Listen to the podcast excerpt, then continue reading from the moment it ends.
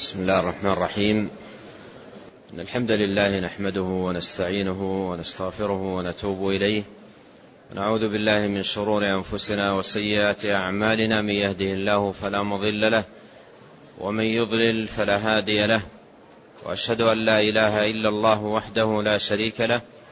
وأشهد أن محمدا عبده ورسوله صلى الله وسلم عليه وعلى آله وأصحابه أجمعين. نعم. بسم الله الرحمن الرحيم. الحمد لله رب العالمين والصلاة والسلام على عبد الله ورسوله نبينا محمد وعلى آله وصحبه أجمعين. قال شيخ الإسلام الإمام محمد بن عبد الوهاب رحمه الله وغفر له وللشارح والسامعين. قال في كتابه مسائل الجاهلية. قال رحمه الله المسألة السابعة والأربعون إضافة نعم الله إلى غيره كقوله تعالى يعرفون نعمة الله ثم ينكرونها. قال رحمه الله المسألة السابعة والأربعون أي من مسائل الجاهلية إضافة نعم الله إلى غيره. إضافة نعم الله من صحة أو مال أو ولد أو غير ذلك من النعم التي يمن الله تبارك وتعالى بها على عباده والنعم كلها منة الله. كما قال جل وعلا وإن تعدوا نعمة الله لا تحصوها. وكما قال جل وعلا وما بكم من نعمة فمن الله. فالنعم كلها نعمه سبحانه فهو المنعم الكريم المعطي المنان الجواد سبحانه وتعالى.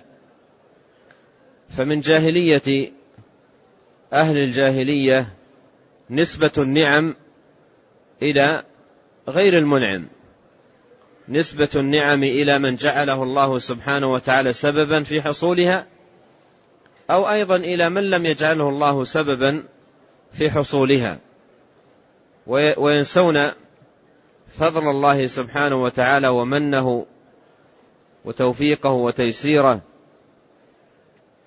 وأورد رحمه الله شاهد ذلك ودليله قول الله عز وجل يعرفون نعمة الله ثم ينكرونها وهذه الآية جاءت في أواخر أو قريبا من أواخر سورة النحل.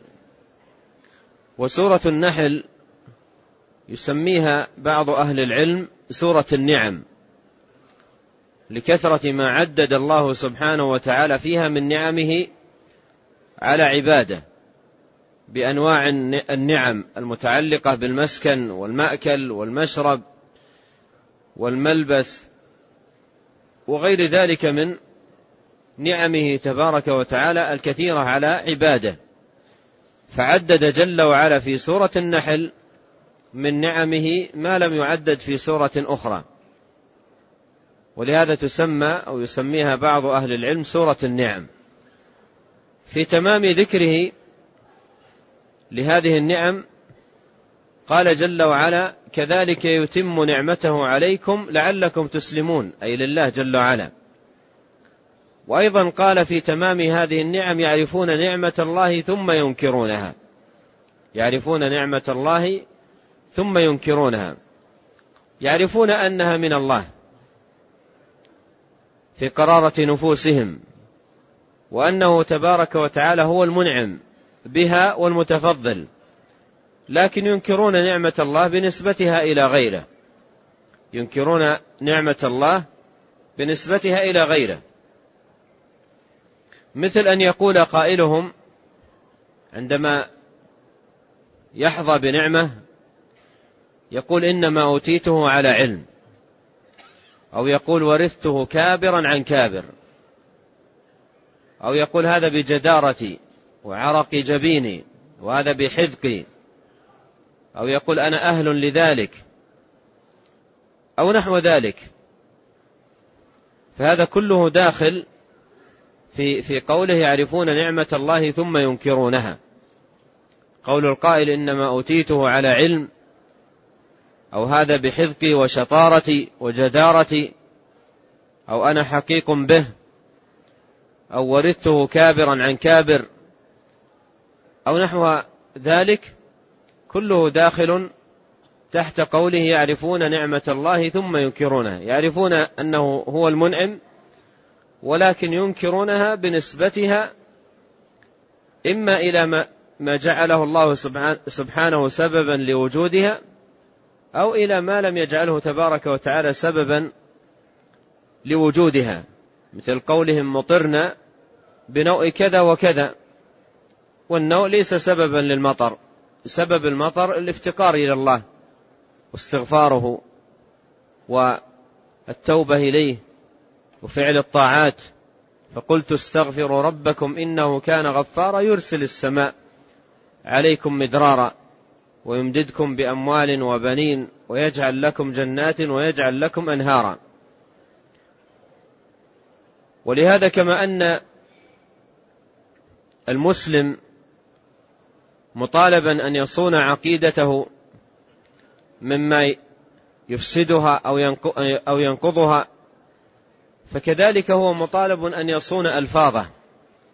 من كل أمر يخل بإسلام بالإسلام لله وقدره تبارك وتعالى حق قدره ومعرفة منه وفضله جل وعلا على العباد. فكما أن القلوب تصلح أيضا الألسنة ينبغي أن تصلح وتصان. فإذا من الله تبارك وتعالى على عبده بنعمة وتفضل عليه بعطية عليه أن يذكر نعمة الله عليه. قد جاء في الحديث الصحيح عن النبي صلى الله عليه وسلم أنه قال إن الله لا يرضى عن عبده أن يأكل الأكلة فيحمده عليها ويشرب الشربة فيحمده عليها. يعرف أن هذه الشربة وهذه الأكلة وهذا الملبس وهذا المسكن نعمته جل وعلا فيحمد الله فيرضى عنه ربه سبحانه. قد كان عليه الصلاة والسلام إذا أوى إلى فراشه قال الحمد لله الذي أطعمنا وسقانا وكفانا وآوانا وكم ممن لا كافي له ولا مؤوي. يذكر نعمة الله عليه قبل أن ينام. المسلم يذكر نعمة الله عليه. فذكر النعمة والاعتراف بالفضل فضل الله سبحانه وتعالى على عبده وحمده جل وعلا وشكره على نعمه. هذا الذي يتحقق به إيمان المسلم. أما إذا كان ينسب النعمة إلى غير المنعم بها فهذا من كفران النعم. وهو داخل فيما كان عليه أهل الجاهلية فيما أشير إليه في قوله تبارك وتعالى يعرفون نعمة الله ثم ينكرونها. نعم. قال الثامنة والأربعون الكفر بآيات الله. قال رحمه الله تعالى الثامنة والأربعون الكفر بآيات الله. أي عدم الإيمان بها بجحدها وعدم قبولها وعدم قبول ما تضمنته من الهدى والفلاح وسعادة الناس في الدنيا والآخرة. فكان من صناع أهل الجاهلية الكفر بكلام بآيات الله وهي كلامه ووحيه تبارك وتعالى المنزل. على أنبيائه ورسله. ثم ماذا عندما يكفرون بآيات الله؟ بأي شيء يؤمنون؟ تجدهم يؤمنون بالخرافة والضلال والأهواء والباطل ويدعون النور الذي جاء في آيات الله تبارك وتعالى. وهذه جاهلية.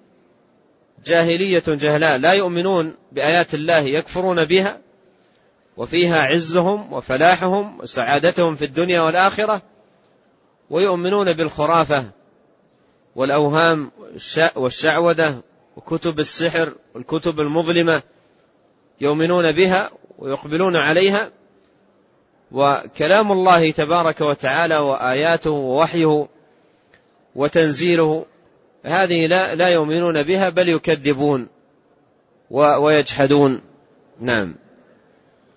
قال التاسعة والأربعون جحد بعضها. التاسع والأربعون جحد بعضها أي أنه لا يجحدها كاملة وإنما يجحد بعضها ولا سيما إذا كان هذا البعض يخالف هواه ولا يوافق ما يريد وما يتوجه إليه.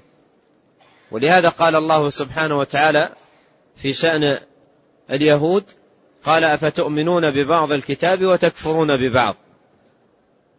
فيؤمن ببعض آيات الكتاب ويجحد بعضا. يؤمن منها بما يوافق هواه ويجحد منها ما كان مخالفا لهواه ولتوجهه. فهذا أيضا من الجاهلية لأن الآيات كلها كلام الله وكلها حق وهدى وسعادة وفلاح للإنسان في الدنيا والآخرة فكونه يؤمن ببعضها ويجحد بعضها هذا تفريق بين متماثل. كلها حق وكلها هدى وكلها ضياء ونور فما الذي يجعله يؤمن ببعض ويكفر ببعض والكل حق وهدى. ما الذي فرق بين ما آمن به وما وما وما لم يؤمن به؟ فهذا كله من دلائل جاهلية هؤلاء. نعم.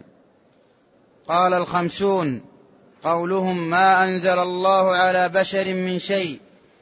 الخمسون مسائل الجاهلية قولهم ما أنزل الله على بشر من شيء. وهذه قالها اليهود جحدا لرسالة محمد عليه الصلاة والسلام وما بعثه الله تبارك وتعالى به من الحق والهدى لما جاء عليه الصلاة والسلام بالقرآن الكريم كلام رب العالمين ووحيه وتنزيله سبحانه وتعالى. لما جاء بذلك عليه الصلاة والسلام قال اليهود ردا لذلك وتكذيبا به ما أنزل الله على بشر من شيء. ولاحظ كلمة هؤلاء الأفاكين المفترين.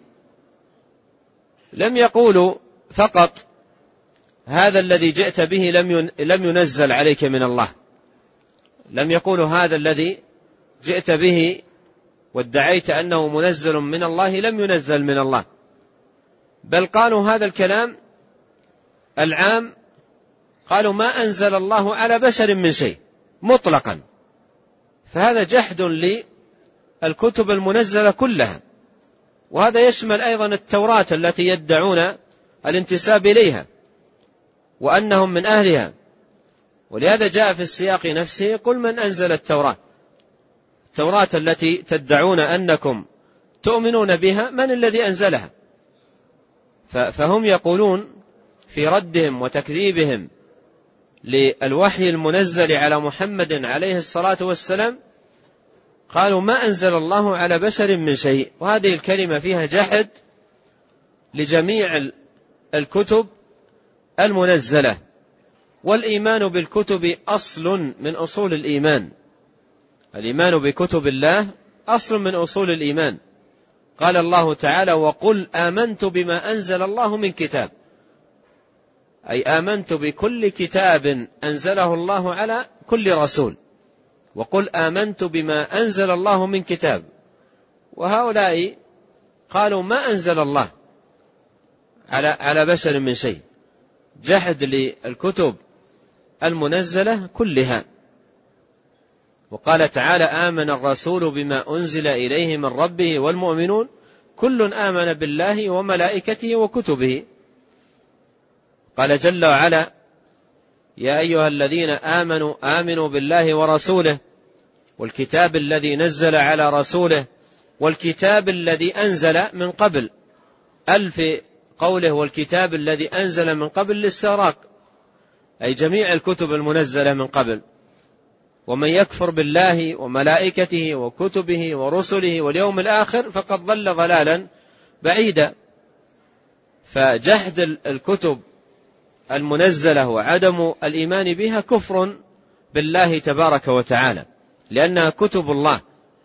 فمن كفر بها فهو كافر بالله تبارك وتعالى. نعم. قال الحادية والخمسون قولهم في, في قولهم في القرآن إن هذا إلا قول البشر.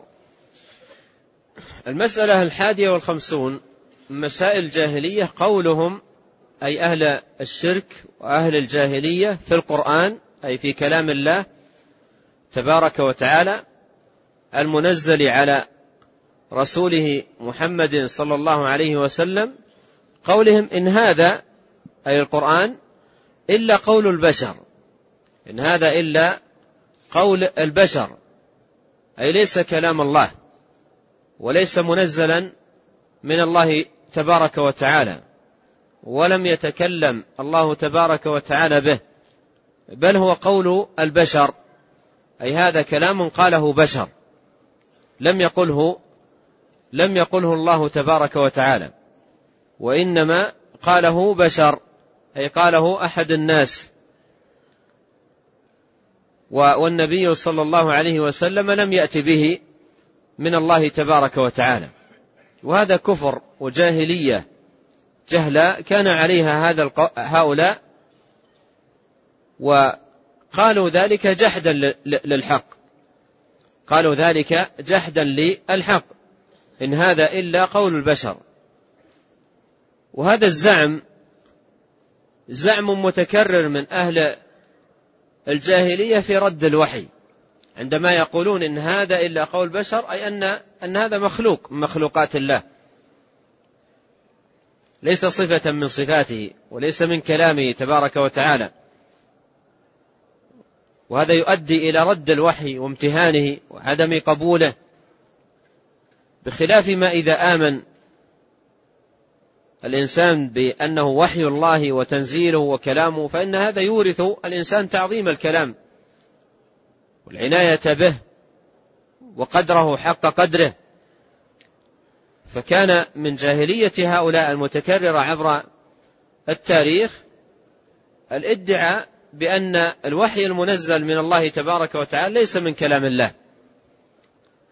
ولهذا في القرآن ورد في سياق تكذيب بعض أمم الأنبياء لأنبيائهم قولهم للأنبياء إن هذا إلا خلق الأولين. في قراءة إن هذا إلا خلق الأولين.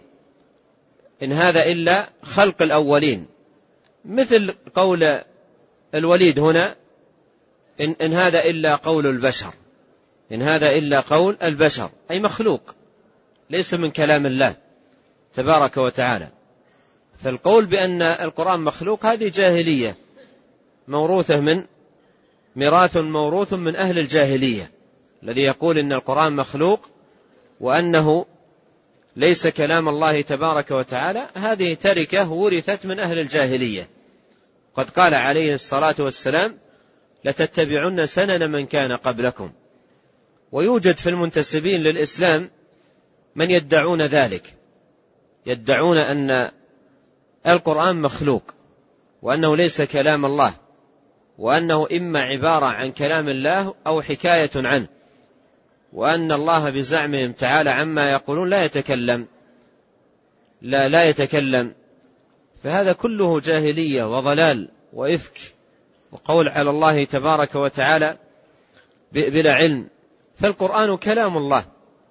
قال عز وجل وإن أحد من المشركين استجارك فأجره حتى يسمع كلام الله. وقال تعالى وكلم الله موسى تكليما.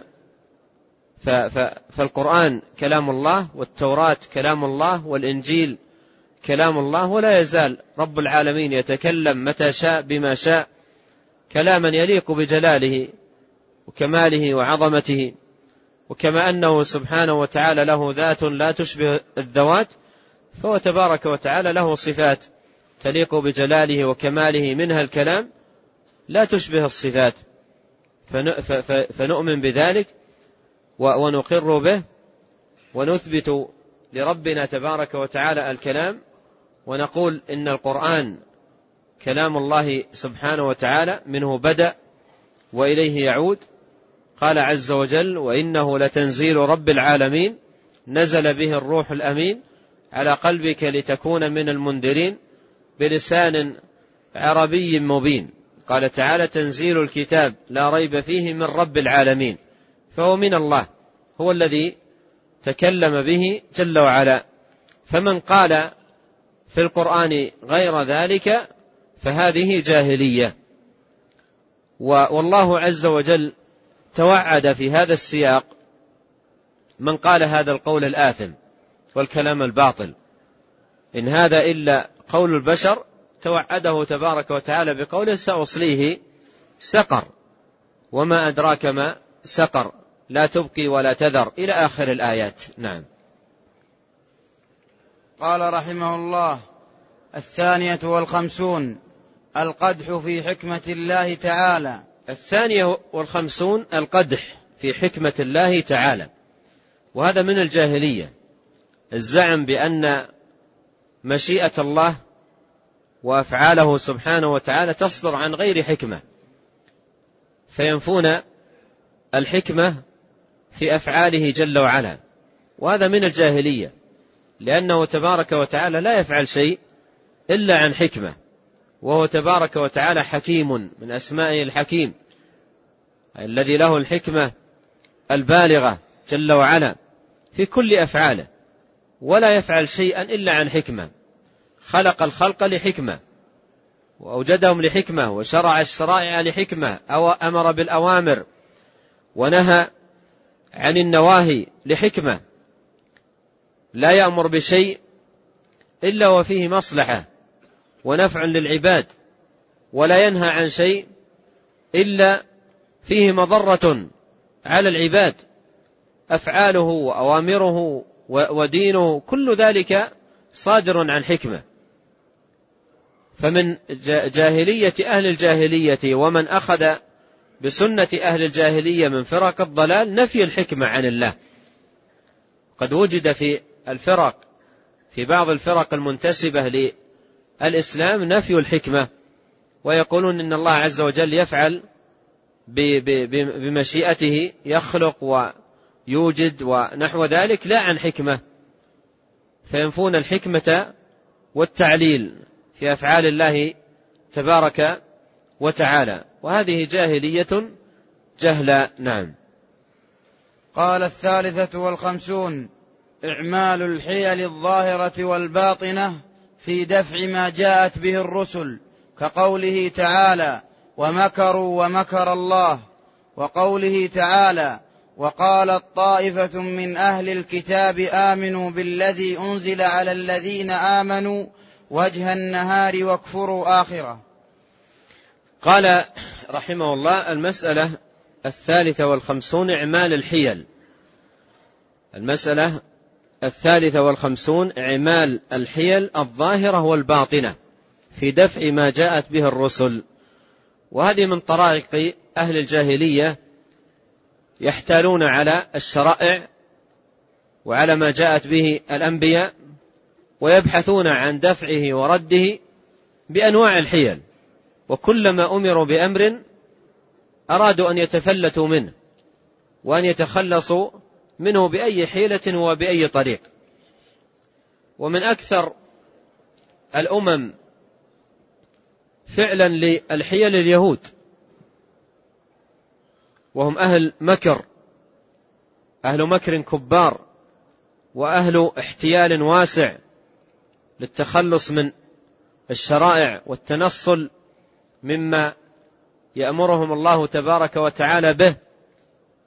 فأهل حيل كثيرة جدا مرادهم بها التخلص من أوامر الله تبارك وتعالى. والله عز وجل ذكر شيئا من حيل هؤلاء على وجه التحذير للأمة من أن يفعلوا مثل فعلهم. مثل ما ذكر تبارك وتعالى من نهيه لهم عن الاصطياد اصطياد الأسماك في يوم السبت فلما نهاهم عن ذلك احتالوا فكانوا يضعون الشباك في في البحر يوم الجمعة ويأخذونها يوم الأحد ويأخذونها يوم الأحد. وهذه من حيل من حيل اليهود. والله عز وجل لما نهاهم عن الاصطياد يوم السبت ابتلاهم فأصبح الصيد يكثر كثرة مغرية يوم السبت ويفتقدونه في الأيام الأخرى فاحتالوا على شرع الله سبحانه وتعالى فكانوا يضعون الشباك يوم الجمعة ويأخذونها ممتلئة بالأسماك يوم الأحد وهم بزعمهم أنهم لم يباشروا صيدا يوم السبت. وهذا الذي ابتلى الله سبحانه وتعالى به اليهود ابتلى به أصحاب محمد عليه الصلاة والسلام فهو جل وعلا نهاهم عن الصيد وهم حرم فكان الصيد يأتي تناله رماحهم وأيديهم.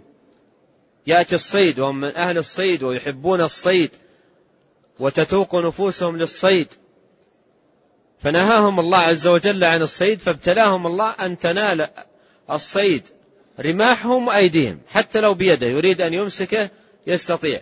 فما كانوا يتعرضون له.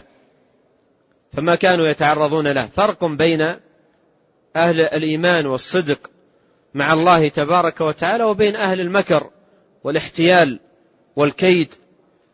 فالمكر والاحتيال والكيد هذه جاهلية ومن طرائق أهل الجاهلية. أما المؤمن فإنه يتلقى أوامر الله سبحانه وتعالى بالقبول والانقياد والاستسلام ولا يحتال على أوامر الله تبارك وتعالى ولا يبحث لنفسه عن عن حيل يمشي بها الأمر ويتعدى بها حدود الله تبارك وتعالى. وهذا الاحتيال يدخل على نفس الإنسان عندما تريد أن تتفلت من الأوامر. عندما تريد أن تتفلت من الأوامر وتتخلص منها فيبدأ يبحث عن الحيل. يبحث عن الحيل التي يتخلص فيها بزعمه من أمر الله تبارك وتعالى. قال كقوله ومكروا ومكر الله.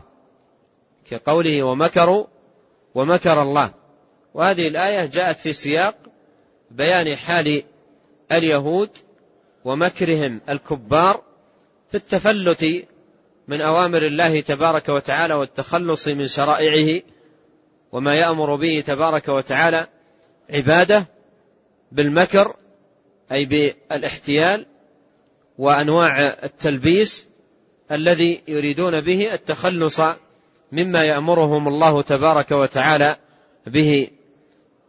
قال وقوله وقالت طائفة من أهل الكتاب آمنوا بالذي أنزل على الذين آمنوا وجه النهار واكفروا آخره. آمنوا بالذي أنزل على الذين آمنوا وجه النهار واكفروا آخرة. وهذه أيضا داخلة فيما سبق. داخلة فيما سبق من احتيال اليهود ومكر اليهود وسعيهم أيضا في نشر الباطل يحتالون مثل هذه الحيل. من أجل, من أجل نشر الباطل ورد الحق. وماذا يقصد هؤلاء؟ بهذه الطريقة. آمنوا بالذين آمنوا بالذي أنزل على الذين آمنوا وجه النهار واكفروا آخره. ماذا يقصدون بذلك؟ لأنهم بهذه الطريقة يريدون خلخلة أهل الإيمان وإدخال الشكوك عليهم. مثل أن يأتي مجموعة من هؤلاء أهل الكتاب ويدخلون في الإسلام ويقول اقتنعنا أنه الدين الحق وأمنا في الصباح الباكر. يأتون ويقولون نحن اقتنعنا بأن دينكم دين حق وأنه من الله وأن فيه الهدى وها, نحن نعلن إيماننا ونعلن إسلامنا. هذا في أول النهار كذبا. ليس عن قناعة ولا عن صدق. ثم في آخر النهار يقولون لا نحن تبين لنا أن هذا دين غير صحيح وأنه أنه دين كاذب وأنه دين ملفق. فنحن نرجع. هذه الطريقة يسلكها بعض هؤلاء من أجل خلخلة أهل الإيمان وتشكيكهم في الدين. فيبدأ الضعفاء والجهلة. يقولون هؤلاء آمنوا وعرفوا الدين واقتنعوا بما فيه ثم في آخر النهار كفروا. إذا في شيء في هذا الدين. فيبدأ الشك يدخل على الجهلاء والضعفاء. فهذه حيلة حيلة يفعلها هؤلاء من أجل تشكيك الناس في دينهم. يطلبون من بعضهم أو يتواصون على أن يؤمنوا بالكتاب أو يعلن بعضهم الإسلام لوقت معين ثم يرجع. ومرادهم بهذه الحيلة تشكيك الناس تشكيك أهل الإيمان في دينهم. وخلخلة إيمانهم. فهذه كلها من حيل آه، اليهود وحيل أهل الضلال والباطل وهذا كله من الجاهلية. نعم. قال الرابعة والخمسون الإقرار بالحق ليتوصلوا به إلى دفعه كما قال في الآية. هذا كالتفصيل لما سبق من من جاهلية هؤلاء الإقرار بالحق ليتوصلوا به إلى دفع إلى دفعه وهذه حيلة يفعلها هؤلاء. حيلة يفعلها هؤلاء ليتوصلوا من خلالها إلى دفع الحق ورد الدين الذي بعث به أنبياء الله تبارك وتعالى ورسله عليهم صلوات الله وسلامه. فيحتالون مثل هذه الحيل من أجل أن يتوصلوا من خلالها إلى دفع الحق. قال الإقرار بالحق. الإقرار بالحق أي الإقرار الظاهري. ظاهرا بالحق. فيعلنون أنهم مثلا أسلموا وأنهم آمنوا بما جاء به الرسول ظاهرا يعلنون ذلك. من أجل أن يتوصلوا إلى دفعه. كيف يتوصلون إلى دفعه؟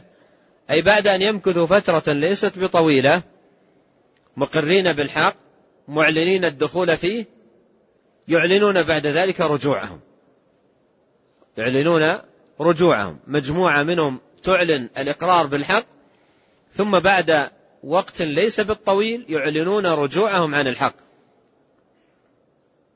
ومرادهم بذلك الرجوع مرادهم أصلا بالدخول والإقرار ومن ثم الرجوع مراد بذلك كله دفع الحق. طريقة يفعلونها واحتيال يحتالونه من أجل دفع الحق ورده وإدخال الشك على أهله. نعم. قال الخامسة والخمسون التعصب للمذهب كقوله كقوله فيها ولا تؤمنوا إلا لمن تبع دينكم قال الخامسة والخمسون التعصب للمذهب أي المذهب الذي هم عليه والمسلك الذي يسلكونه بعجره وبجره وكيفما كان ولو كان كله أهواء وكله ضلال وكله باطل يتعصبون له تعصبا أعمى ولا يحيدون عنه قيد أنملة بل يتمسكون به وينافحون عنه ويدافعون متعصبين له تعصبا أعمى. ولهذا وضعوا قاعدة لأنفسهم. يعلنون فيها تعصبهم لمذهبهم. ذكرها الله سبحانه وتعالى في قوله ولا تؤمنوا إلا لمن تبع دينكم. ولا تؤمنوا إلا لمن تبع دينكم. أي لا تقبلوا من أحد مهما يقول لكم. حتى لو كان ما يقوله حق بين ونور واضح. لا تقبلوا. لا تقبلوا من أحد إلا لمن تبع دينكم أي من كان معكم على دينكم وعلى مذهبكم اقبلوا منه. أما من لم يكن كذلك إياكم أن تأخذوا منه حرفا واحدا أو تقبلوا منه شيئا. فهذا هذا هذا من الجاهلية. الحق أحق أن يتبع والواجب على على على صاحب الحق أن يقبل الحق أينما وجده. فالتعصب الأعمى جاهلية. كان عليها أهل الضلال والباطل. وجاء الإسلام بإبطال ذلك. ودعوة الناس إلى الإيمان بالحق وإلى التفكر وإلى الخروج من ربقة التقليد الأعمى والتعصب الأعمى والنظر في الأمور والوقوف عند الأدلة والحجج. والتوجه إلى الله سبحانه وتعالى بالسؤال بالهداية. قد كان نبينا عليه الصلاة والسلام يقول في استفتاحه لصلاة الليل اللهم رب جبريل وميكائيل وإسرافيل فاطر السماوات والأرض عالم الغيب والشهادة أنت تحكم بين عبادك فيما كانوا فيه يختلفون اهدني لما اختلف فيه من الحق بإذنك فإنك تهدي من تشاء. إلى صراط مستقيم. نعم. قال السادسة والخمسون تسمية اتباع الإسلام شركا. كما ذكره في قوله تعالى ما كان لبشر أن يؤتيه الله الكتاب والحكم والنبوة ثم يقول للناس كونوا عبادا لي من دون الله. قال المسألة السادسة والخمسون تسمية اتباع الإسلام شركا. تسمية اتباع الإسلام شركا أي شركا بالله عز وجل. وهذه من الأمور التي فعلها أهل الجاهلية لرد الحق الذي جاء به الرسول صلى الله عليه وسلم. وذكر المصنف رحمه الله تعالى شاهدا لهذه الجاهلية قال كما ذكره الله تبارك وتعالى في قوله ما كان لبشر أن يؤتيه الله الكتاب والحكم والنبوة ثم ثم يقول للناس كونوا عبادا لي من دون الله. وقد ذكر العلماء رحمهم الله تبارك وتعالى في كتب التفسير في سبب نزول هذه الآية أن نصارى نجران لما أتوا إلى النبي عليه الصلاة والسلام ودعاهم إلى الإيمان ووضح لهم الدين وبين لهم ما بعث به صلوات الله وسلامه عليه وأن دين الأنبياء واحد كلهم دعاة إلى توحيد الله عز وجل وإخلاص الدين له. لما دعاهم إلى ذلك وبين لهم عليه الصلاة والسلام هذا البيان قالوا أنت تريد منا أن نعبدك. تريد منا أن نعبدك. فسموا الذي كان الذي دعاهم إليه عليه الصلاة والسلام من التوحيد والاستسلام لله والانقياد له وتحقيق توحيده تبارك وتعالى سموا ذلك شركا. فقالوا للنبي عليه الصلاة والسلام أنت تريد, تريد منا أن نعبدك وعبادة المخلوقين من دون الله شرك بالله. شرك بالله. ولهذا أنزل الله سبحانه وتعالى في إبطال دعوة هؤلاء مبرئا رسله كل مبرئا رسله كلهم من ذلك فقال ما كان لبشر أن يؤتيه الله الكتاب والحكم والنبوة ثم يقول للناس كونوا عبادا لي من دون الله فالرسل مبرؤون من ذلك منزهون من أن يقولوا مثل هذه المقالة. وبهذا يعلم الفساد العريض الواسع الذي يقع فيه بعض من ينتسب إلى دين محمد عليه الصلاة والسلام ثم يتخذه معبودا من دون الله.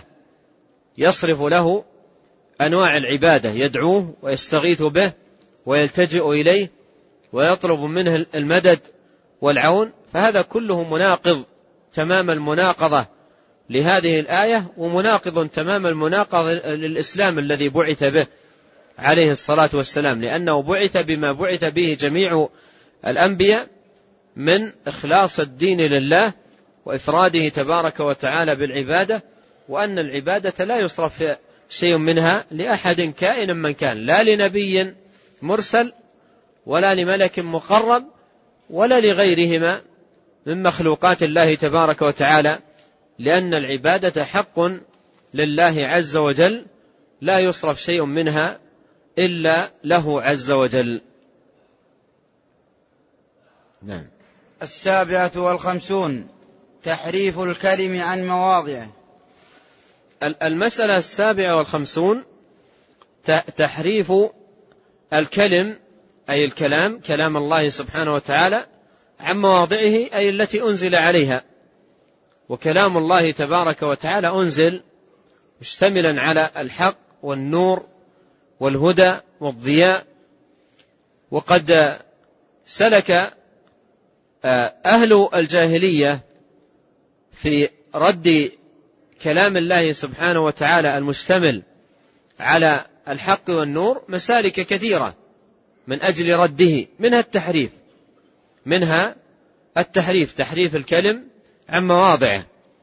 ولهذا قال الله سبحانه وتعالى في ذمه لليهود يحرفون الكلمة عن مواضعه. والتحريف هو التغيير والتبديل. التحريف هو التغيير والتبديل. ويكون التحريف بتغيير الألفاظ ويكون أيضا بتغيير المعاني. يكون التحريف بتغيير الألفاظ أي يغير ألفاظ كلام الله. مثل ما صنع اليهود في تحريف التوراة. حرفوها تحريفا واسعا وغيروا فيها. وكتبوا أشياء بأيديهم وزعموا أنها من كلام الله. وزادوا ونقصوا وبدلوا وغيروا في كلام الله. يحرفون الكلمة عن مواضعه أي يبدلونه بتغيير ألفاظه أو يبدلونه بتغيير معانيه ومدلولاته. ومن الأمثلة على تحريف اليهود أن الله سبحانه وتعالى لما أمرهم أن يقولوا حطة أي حط عنا خطايانا وأن يدخلوا الباب سجدا حرفوا ذلك. فزادوا نونا قالوا حنطة أي حبة من حنطة فتغير المعنى وتغير المدلول وفسد المراد لأنهم قيل لهم قولوا حطة أي حط عنا خطايانا. فزادوا نونا قالوا حنطة تحريفا للكلم. وقال ادخلوا الباب سجدا. فدخلوا الباب على آساتهم على ظهورهم. كل ذلك مخالفة وتغيير وتبديل لما أمرهم الله تبارك وتعالى به. فهذا من الجاهلية سواء تحريف الألفاظ أو تحريف المعاني. وهذا الذي كان هذه السنة التي كان عليها اليهود وجد أيضا في المنتسبين إلى محمد عليه الصلاة والسلام وإلى دين الإسلام من سلكوا هذا المسلك. وتحريف الألفاظ ألفاظ القرآن غير مستطاع. والله عز وجل حفظ القرآن وصانه عن ذلك فاشتغلوا بتحريف المعاني. اشتغلوا بتحريف المعاني. وقيض الله سبحانه وتعالى من الأئمة العدول علماء الإسلام من ينفون عن كلام الله تحريف المبطلين وتأويل الجاهلين. فوجد من يحرف في الكلام ويبدل ويغير ويحمل القرآن على غير معناه وعلى غير مدلوله سواء في صفات الله تبارك وتعالى أو في أمور الدين الأخرى بين مقل أو أو مستكثر. ومن يقرأ دين الباطنية يرى تحريفا لمعاني كلام الله تبارك وتعالى شنيعا عجيبا فيه إلغاء للشرائع والعقائد ولكل ما جاء عن الله تبارك وتعالى. لأن كل شيء من كلام الله له تفسير عندهم على ما يهوونه. وهكذا أهل الباطل من أصحاب العقائد الفاسدة أيضا يشتغلون بالتحريف تحريف الأسماء وتحريف الصفات وتحريف ما لا يوافق أهواءهم من كلام الله تبارك وتعالى. فهذا كله من الجاهلية التي جاء الإسلام بإبطالها. نعم. قال الثامنة والخمسون لي الألسنة بالكتاب. قال المسألة الثامنة والخمسون لي الألسنة بالكتاب. يلوون ألسنتهم بالكتاب أي يحركون يحركونها به ليظن أنهم من أهل الكتاب. ليظن أنهم من أهل الكتاب. وهم ليسوا من أهل الكتاب ولكن هذا المسلك سلكه هؤلاء ليظن أنهم من أهل الكتاب ومن ثم يتوصلوا إلى ما يريدونه من باطل وإلى ما يريدونه من ضلال. فهذا أيضا من من أعمال الجاهلية. يحرك لسانه بالكتاب تلاوة ترتيلا ليظن أنه من أهل الكتاب وهو ليس من أهله. بل مما يذكر وهو من عجيب ما يذكر أن بعض المبشرين أو بعض المنصرين بعبارة أدق بعضهم حفظ القرآن. بعضهم حفظ القرآن. لا لا لشيء إلا ليشكك الناس وليلبس عليهم وليثير المتشابه في بينهم وليشككهم في في دينهم فمن ينظر إليه ويجد يحفظ آيات من القرآن يطمئن يطمئن إلى ما سيقول ثم يجعل هذه منفذا له لنشر ما عنده من ضلال وباطل. فهذه من طرائق أهل الضلال. من طرائق أهل الضلال. نعم. قال التاسعة والخمسون تلقيب أهل الهدى بالصبات والحشوية. قال التاسع والخمسون تلقيب أهل الهدى بالصبات أي الصابئة والحشوية أي أهل الحشو. حشو لأمور ليس فيها فائدة وليس من ورائها طائل فينبزونهم بالألقاب.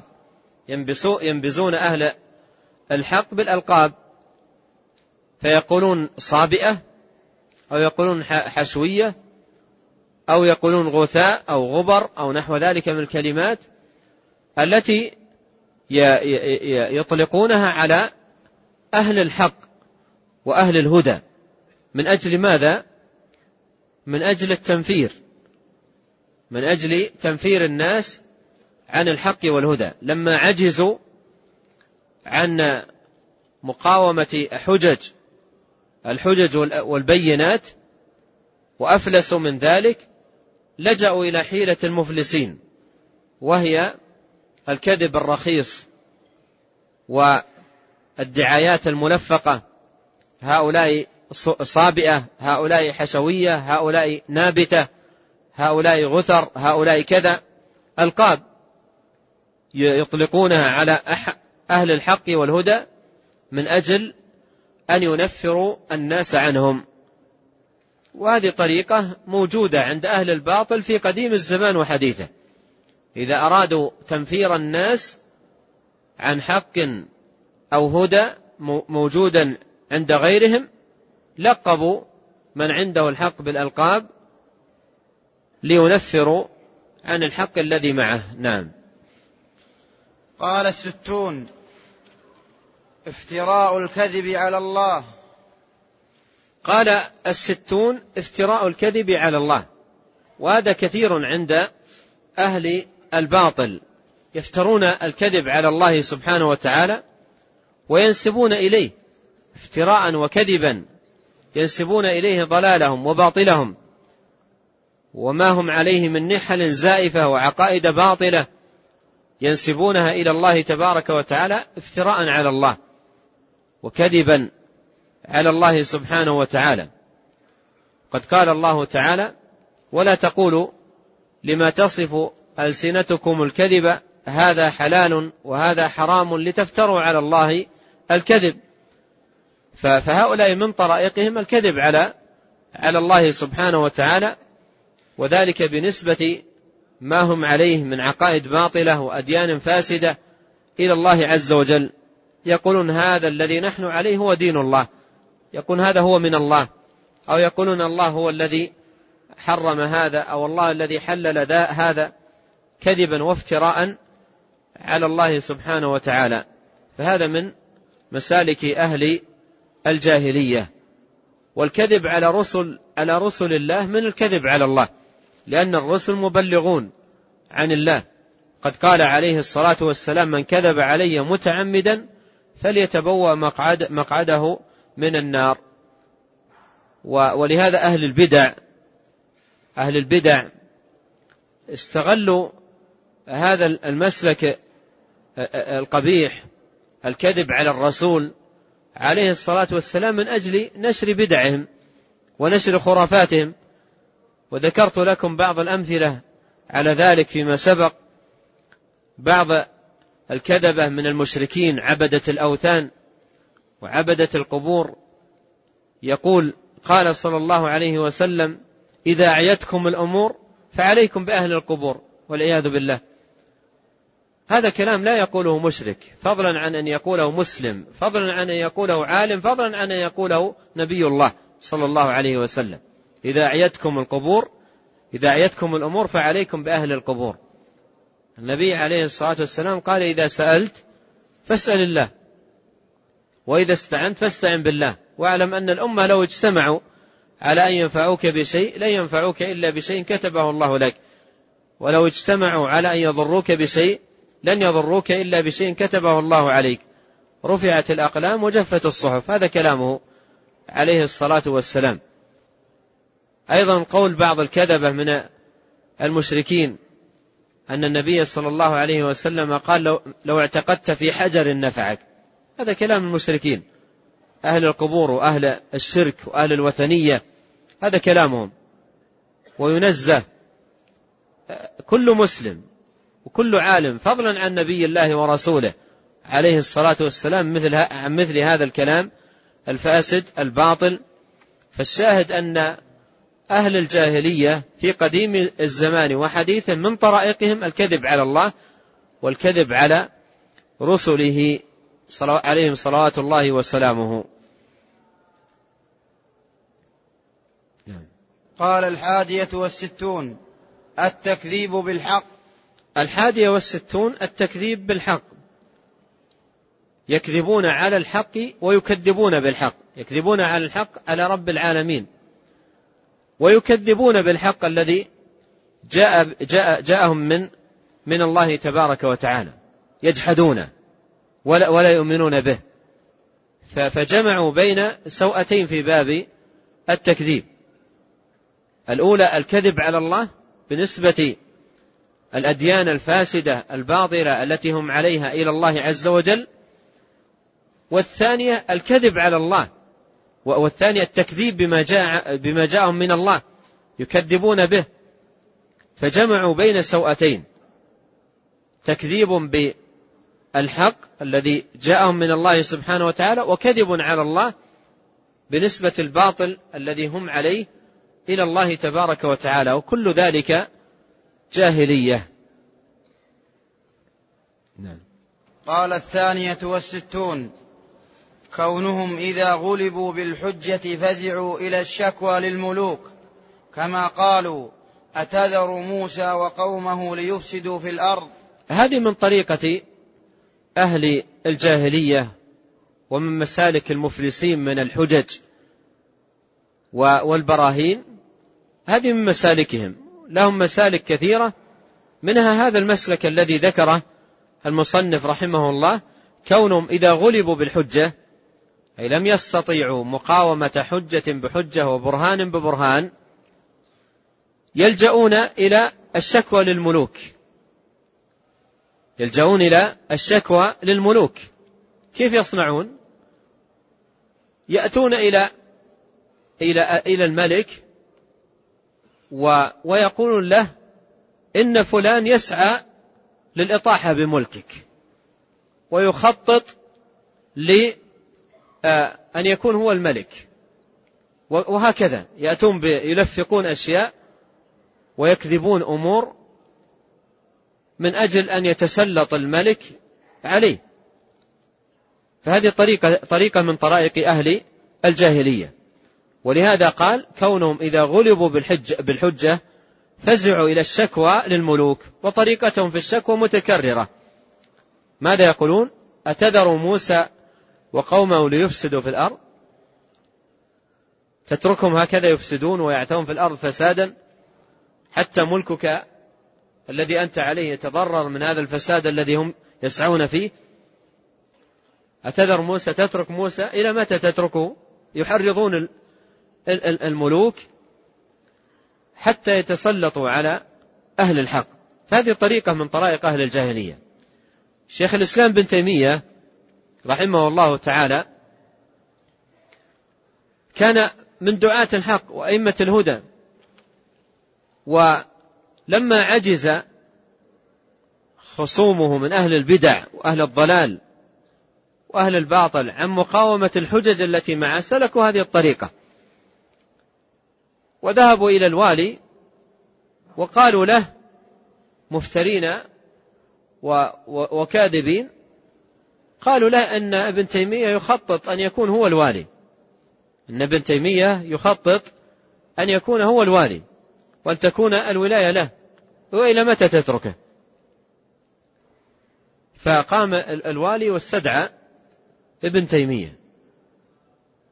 وأخذ يسائله ويحقق معه في هذا الموضوع. فقال له ابن تيمية رحمه الله والله إن ملكك هذا لا يساوي عندي فلسين والله إن ملكك هذا لا يساوي عندي فلسين فقال والله إني أعلم أنك صادق. رجل معروف بالعلم والاشتغال بالدعوة إلى الله وبالتعليم ولا ولا يفكر أصلا ولا يخطر بباله مثل هذه الأمور. فلما أخذ يحقق معه ويسأل قال والله إن ملكك هذا لا يساوي عندي فلسين قال والله أعلم أنك صادق. فالشاهد أن هذه هذه من الطرائق التي يسلكها أهل أهل الباطل وأهل الضلال الفزع إلى الملوك بالشكوى إليهم وتلصيق التهم والافتراءات على أهل الحق. نعم. الثالثة والستون. قال رميهم إياهم بالفساد في الأرض كما في الآية. رميهم إياهم أي دعاة الحق من الأنبياء وأتباع الأنبياء من الدعاة إلى الحق بالفساد في الأرض. كما في الآية أي المتقدمة. فهذه هذا من مسالك أهل أهل الباطل. يزعمون أن أن أهل الحق يفسدون في الأرض. ولهذا قالوا أتذر موسى وقومه ليفسدوا في الأرض؟ أتذر, أتذر موسى وقومه ليفسدوا في الأرض؟ فأخذوا فزعموا أن أن موسى وقومه أي الذين كانوا معه على الحق والهدى أنهم من من المفسدين في الأرض. ولهذا بالمقابل لما سعى فرعون لنقض ما جاء به موسى ماذا قال للناس؟ قال ما أريكم إلا ما أرى وما أهديكم إلا سبيل الرشاد. وما أهديكم إلا سبيل الرشاد. يعني لا أهديكم إلى السبيل الذي هو الإفساد في الأرض الذي عليه موسى. أهديكم إلى سبيل الرشاد. ما أريكم إلا ما أرى وما أهديكم إلا سبيل الرشاد. كلمة في ظاهرها جميلة لكنها تحمل ماذا؟ تحمل الكفر والباطل. وهذه طريقة أهل أهل الباطل. يعني يلمعون الشيء الذي يدعون إليه ويصفون بالصفات الجميلة حتى يقبل وأيضا يقعون في أهل الحق كذبا وافتراء حتى ينفر الناس منهم. مثل قولهم عن أهل الحق إنهم مفسدين في الأرض وأنهم يفسدون في الأرض وأنهم من أهل الفساد في الأرض من أجل صد الناس عن الحق الذي معهم. قال الرابعة والستون رميهم إياهم بانتقاص دين الملك كما قال تعالى ويذرك وآلهتك وكما قال تعالى إني أخاف أن يبدل دينكم قال الرابعة والستون رميهم إياهم أي رمي أهل الجاهلية أهل الحق بانتقاص دين الملك. بانتقاص دين الملك. هذه من الطرائق. كما قال تعالى ويذرك وآلهتك. قال قال آه، آه، أهل الضلال لفرعون. قال أهل الضلال لفرعون منفرين من موسى عليه السلام. قالوا أن موسى جاء بدين يريد أن يتوصل به إلى إلغاء ما أنت عليه من, من, من الدين الصحيح. ويدرك وآلهتك. أن يلغي كل, كل ما أنت عليه من الحق والهدى. هكذا قالوا قالوا لفرعون قالوا ويدرك وأتذر موسى وقومه ليفسدوا في الأرض؟ قالوا ويدرك وآلهتك ويدرك وآلهتك. وكما قال تعالى إني أخاف أن يبدل دينكم. إني أخاف أن يبدل دينكم أن يغير الدين الحق الذي أنتم عليه. فهذه من طرائق أهل الجاهلية في رد الحق والهدى. نعم. قال الخامسة والستون رميهم إياهم بانتقاص آلهة الملك كما في الآية. رميهم أي أهل الجاهلية إياهم أي أهل الحق بانتقاص آلهة الملك. بانتقاص آلهة الملك. قال كما في الآية أي المتقدمة ويذرك وآلهتك فيقول هذا جاء ينتقص الآلهة ويحط من شأنها ويقلل من قدرها فأيضا جعلوا هذا مسلكا لهم للتنفير من الحق والصد عنه. نعم. قال السادسة والستون رميهم إياهم بتبديل الدين كما قال تعالى إني أخاف أن يبدل دينكم أو أن يظهر في الأرض الفساد. رميهم أي أهل الجاهلية إياهم أي أهل الحق بتبديل الدين. تبديله أي تغييره. كما قال تعالى فيما ذكر عن فرعون أنه قال لقومه إني أخاف أن يبدل دينكم. أي أخاف عليكم من موسى أن يبدل دينكم أو أن يظهر في الأرض الفساد. أو أن يظهر في الأرض الفساد. وهذا من قبيل رمتني بدائها وانسلت. هذا هذا هذا صنيع فرعون. صنيع صنيع فرعون هو إظهار الفساد في الأرض. بل أعظم الفساد في الأرض جاء على يديه وعلى يدي أمثاله ومنهم على شاكلته. وأما موسى عليه السلام وبقية الأنبياء جاءوا بالحق والهدى وصلاح الناس وجاءوا بما تدعو إليه الفطر السليمة والعقول السليمة. هذا الذي جاء به موسى عليه السلام. لكن هؤلاء من أجل التنفير والصد عن عن الحق والهدى يقول يقولون مثل هذا الكلام. قال إني أخاف أن يبدل دينكم أو أن يظهر في الأرض الفساد. نعم. قال السابعة والستون رميهم إياهم بانتقاص الملك كقولهم ويذرك وآلهتك رميهم إياهم بانتقاص الملك كقولهم ويذرك وآلهتك. الشاهد ويذرك. الشاهد من الآية قوله ويذرك أي يتركك ويلغي مكانتك ومنزلتك. ف ف ف وهذا فيه انتقاص لك وحط من شأنك وقدرك. فهذه من طرائق هؤلاء من طرائق هؤلاء رمي أهل الحق بانتقاص الملك. مثل ما جاء في هذه الآية ويدرك وآلهتك. نعم. الثامنة والستون. دعواهم العمل بما عندهم من الحق كقوله نؤمن بما أنزل علينا مع تركهم إياه. ثم ذكر المسألة الثامنة والستون دعواهم العمل بما عندهم من الحق. هذا ادعاء لكن من حيث الواقع العملي خلاف ذلك. يدعون أنهم يعملون بالحق الذي عندهم. لكن في حقيقة الأمر حتى الحق الذي عندهم هم مضيعون له غير غير عاملين به. قال كقولهم نؤمن بما أنزل علينا. نؤمن بما أنزل علينا. وهم في الواقع حتى الذي أنزل عليهم مفرطين فيه. ولهذا قال المصنف مع تركهم إياه. مع تركهم إياه. نعم. التاسعة والستون.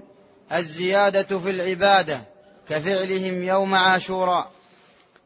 التاسعة والستون الزيادة في العبادة أي على حد الزيادة على حد المشروع على حد ما شرع الله تبارك وتعالى لهم.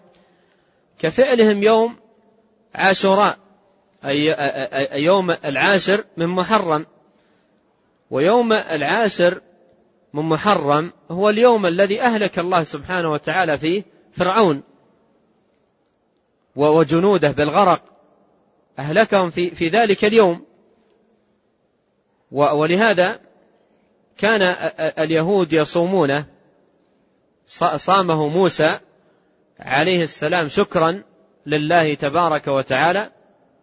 وكانوا يصومونه شكرا لله. لكنهم لم يكتفوا بذلك. أتوا بأعمال كثيرة يفعلونها في ذلك اليوم هي لم تشرع لهم. هي لم لم تشرع لهم ليست مشروعة لهم.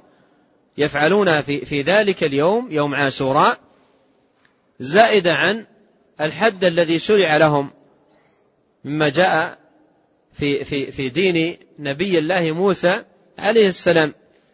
ولما بعث النبي عليه الصلاة والسلام وجد أن اليهود يصومونه وسأل عن ذلك وقيل له فقال عليه الصلاة والسلام نحن أحق بموسى منهم. وصامه عليه الصلاة والسلام وأمر بصيامه.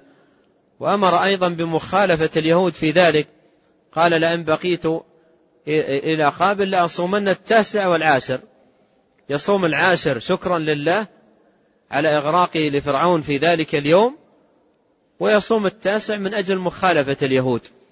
ويصوم التاسع من أجل مخالفة اليهود. فصيام التاسع والعاشر من شهر محرم وبقي على هذا اليوم أيام قلائل حدود عشرة أيام تقريبا صيامه من سنة نبينا عليه الصلاة والسلام. أن يصوم المسلم التاسع من شهر محرم والعاشر من شهر محرم. صيام العاشر شكر لله تبارك وتعالى.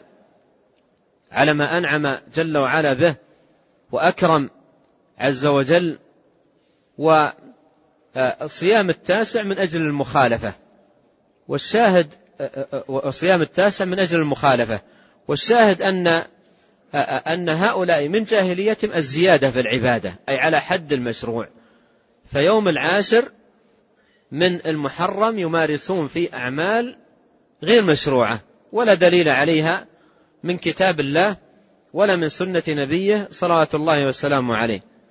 ثم إن الله عز وجل قد ابتلى الناس في يوم العاشر من محرم ببلوى ألا وهي قتل آآ آآ الحسين بن علي رضي الله عنهما ظلما قتل في هذا اليوم في يوم العاشر من محرم وقتله ظلم. وعدوان رضي الله عنه وأرضاه. قد قال عنه عليه الصلاة والسلام عن أخيه الحسن سيد شباب أهل الجنة ومكانة الحسن والحسين معروفة عند أهل العلم وأهل السنة وأهل الفضل فهم من الصحابة الأخيار ومن آل بيت النبي عليه الصلاة والسلام ولهما مكانتهما العلية ومنزلتهما الرفيعة. وشاء الله سبحانه وتعالى أن يبتلي الناس بأن يقتل الحسين ظلما. أن يقتل الحسين رضي الله عنه ظلما في يوم العاشر من من محرم. فكان قتله في في ذلك اليوم باب فتنة وابتلاء. فمن الناس من جعلوا ذلك اليوم في كل عام على مر التاريخ يوم مأتم وإظهار للحزن. في كل عام.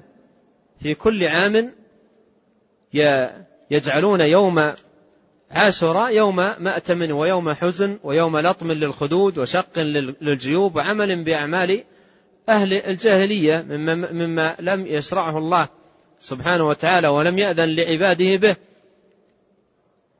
ونسوا ما شرع لهم في هذا اليوم. اليوم في خضم الدخول في هذه الأمور نسوا المشروع. في ذلك اليوم. وربما لو قيل لبعضهم ماذا يشرع للمسلمين في يوم عاشوراء ربما لا علم لهم بذلك وليس عندهم منه خبر لاشتغالهم بهذا الأمر. وقابل هؤلاء لرد بدعتهم وضلال ببدعة أخرى جعل يوم عاشوراء يوم توسعة و و و ويوم فرح ويوم أكل وشرب وتوسعة على الأولاد والحلوى إلى آخره من أجل الرد على بدعة هؤلاء. وهذا خطأ وهذا خطأ. ولا ولا يتعبد لله سبحانه وتعالى بالأهواء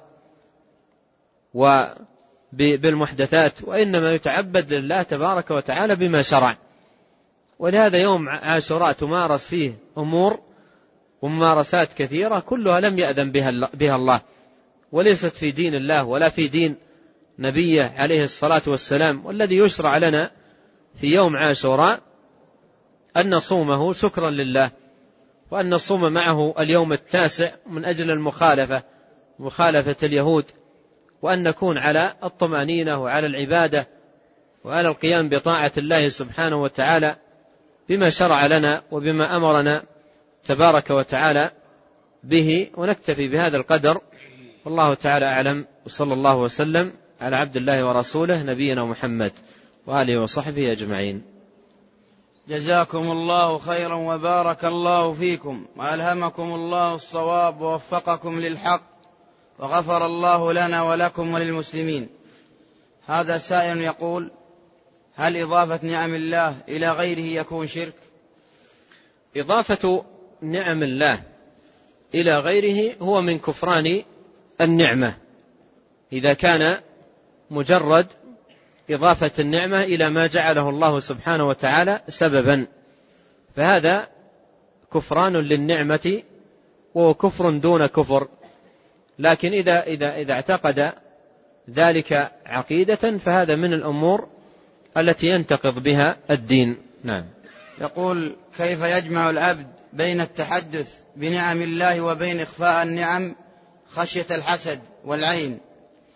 التحدث نعمة الله جاء في قوله سبحانه وتعالى وأما بنعمة ربك فحدث. و و والله عز وجل يحب من عبده أن أن ترى أثر نعمته عليه. ومن ذلك التحدث بنعمة الله على وجه الشكر لله سبحانه وتعالى. وأما الحسد يطرد بالتعوذ وبالالتجاء إلى الله سبحانه وتعالى وبالإيمان به والتوكل عليه والثقة به سبحانه وتعالى هذا الذي يطرد به حسد الحاسدين وعدوان المعتدين. نعم. يقول أرجو تفسير قوله تعالى وهم يكفرون بالرحمن قول الله سبحانه وتعالى وهم يكفرون بالرحمن المراد به أي كفر المشركين باسم الله باسم الله تبارك وتعالى الرحمن. وذلك عندما أمر النبي صلى الله عليه وسلم في صلح الحديبية كاتبه أن يكتب بسم الله الرحمن الرحيم. قال سهيل بن عمرو ما ما ندري ما الرحمن. وقالوا أيضا لا نعرف إلا رحمن اليمامة. يقصدون مسيلمة الكذاب.